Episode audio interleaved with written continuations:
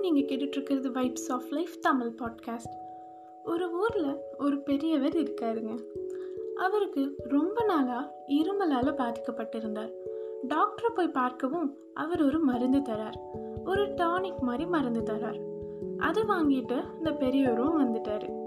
அதில் குலுக்கிய பிறகு மருந்தை சாப்பிடவும்னு குறிப்பிருக்கு.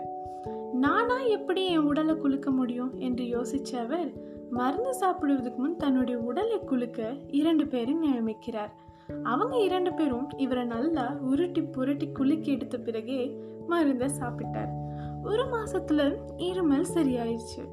ஆனால் கடுமையான உடல் வலியால் பாதிக்கப்பட்டார். வலி தாங்க முடியாமல் மறுபடியும் டாக்டர் போய் சந்திக்க தான் செஞ்சதை அப்பாவித்தனமா சொன்ன போது டாக்டருக்கு சிரிப்பு தாங்க வந்தது. டாக்டருக்கு மட்டும் இல்லைங்க, சொல்கிற எனக்கும் கேட்குற உங்களுக்கும் கண்டிப்பாக சிரிப்பு தான் வரும். மருந்து பாட்டில் குலுக்க சொல்லி தான் குறிப்பிருந்தது. உடம்பையே குலுக்கினால் என்ன ஆகும்?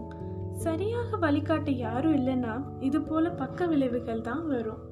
ஒரு எக்ஸாம்பிளுங்க, இப்போது நீங்கள் ஒரு ஹில் ஸ்டேஷன் போகிறீங்க, ஊட்டி கொடைக்கானல் மாதிரி ஒரு இடத்துக்கு போகிறீங்க. உங்களுக்கு ஃபோனில் இருக்க கூகுள் மேப் வழிகாட்டுது, இல்லைன்னா ரோட் சைடில் இருக்க மைல் கற்கள், அதாவது கிலோமீட்டர் ஸ்டோன் வழிகாட்டும். இருந்தாலும் அதை மட்டும் நம்பி ட்ராவல் பண்ண முடியாதுங்க. சில ரோட்ஸ் மோசமாக இருக்கலாம், சில பக்கம் வேறு வழியில் போகிற மாதிரி இருக்கலாம், வழியில் விலங்குகள் வரலாம். இதெல்லாம் கூகுள் மேப்பும் கிலோமீட்டர் ஸ்டோனும் சொல்லாதுங்க. நாம் போகக்கூடிய இடத்தை பற்றி நல்லா தெரிஞ்சவர்கிட்ட கேட்டால் தான் பத்திரமா போக முடியும். சரி, ஓகே, இந்த ட்ராவலுக்கு அந்த வழியை பற்றி தெரிஞ்சவங்க நமக்கு கைடாக இருந்தாங்க. ஆனால் நாம் ஆல்ரெடி ஒரு ட்ராவல் பண்ணிகிட்டு இருக்கோமே, அதுக்கு யாருங்க கைடு? நாம் ஒவ்வொருத்தருக்கும் நம்ம லைஃப் தான் ஒரு மிகப்பெரிய பயணம். அந்த பயணத்தோட கைடு யார் தெரியுமா?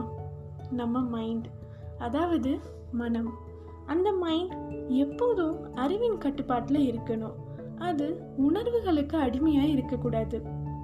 சில பேர் யார் என்ன கேட்டாலும் ஆன்சர் பண்ணிடுவாங்க.